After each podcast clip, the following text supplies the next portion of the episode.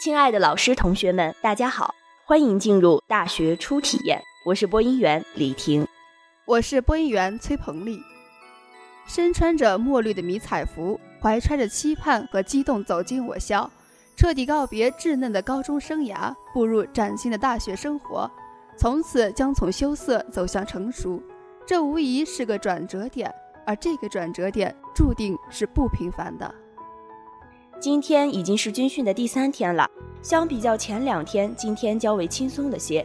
教官走进宿舍，教同学们整理内务。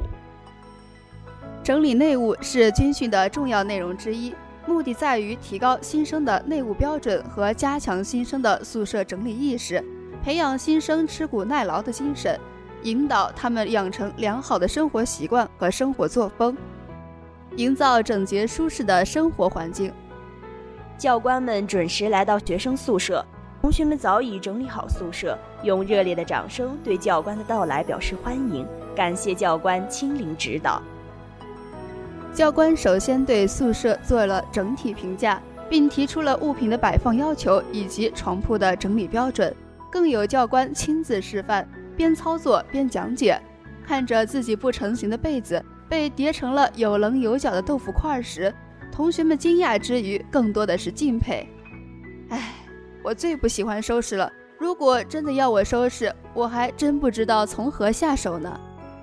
学弟学妹们，千万不要像这个学姐一样，要按照教官指导的那样，好好整理宿舍。好的环境会让人心情愉悦，可以更好的学习与生活。好吧，我就是个反面教材。此次新生军训内务整理训练，有助于培养同学们的自理能力和独立生活能力，有助于他们养成良好的行为习惯和认真的办事态度，也有助于促进学生的身心健康发展。内务整理成为军训中浓墨重彩的一笔。或许有人喜欢书生那样儒雅的风度，但我更相信挺拔的力量。我希望同学们可以认识到军训的意义。珍惜军训的机会。看着他们，我不禁想到我那时军训的样子，也是一样的意气风发，当然也是一样的累。军训完，只想快点回到宿舍，洗个澡，舒舒服服的睡觉。军训确实辛苦，可是教官却更为不易。教官每天要做的，不仅是一次又一次的动作演示。还得一遍又一遍的纠正指导和一声一声的呐喊，他们的声音虽已嘶哑，但是却竭力保持着中气，喊出嘹亮的口号。短暂的七天，既是一次强身健体的机会，但更是一次自我磨练、自我的展示，让同学们体会到了纪律和集体的神圣。军训是一种最好的开展大学生活的活动。苦尽甘来，何不把这样的磨练当做一次人生的提升呢？高晓松说过：“生活不只是眼前的苟且，还有诗和远方的田野。”受到大众追捧，为众多文艺男女抵抗残酷现实的一剂心灵良药。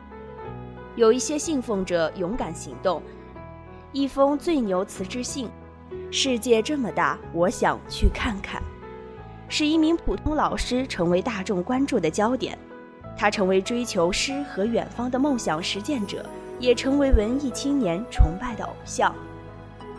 许巍的歌《生活不止眼前的苟且》，唱哭了多少已经渐渐长大的我们。但是生活远不再是我们当初憧憬的那样，追逐远方的我们，已经长大的我们。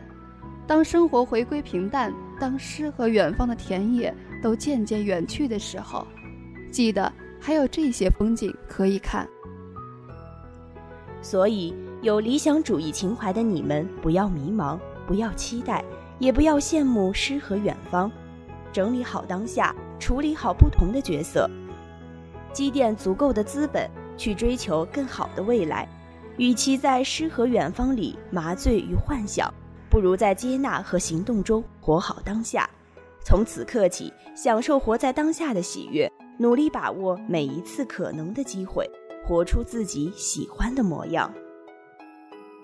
让诗和远方的田野再等我们一下。让我们在该奋斗的年纪再努力一下，让那些幽暗的时光、那些坚持与慌张，都来得更猛烈些。然后我们悄然蜕变，遇见更好的自己。好了，由于时间关系，本期节目就要在这里说再见了。我们下期再见。感谢本期编辑刘瑶、郭敏，策划李阳。喜欢我们节目的同学，快拿起手机下载荔枝 FM 手机 APP，关注“大话卓越”，收听大学初体验节目。我们下期再见，再见。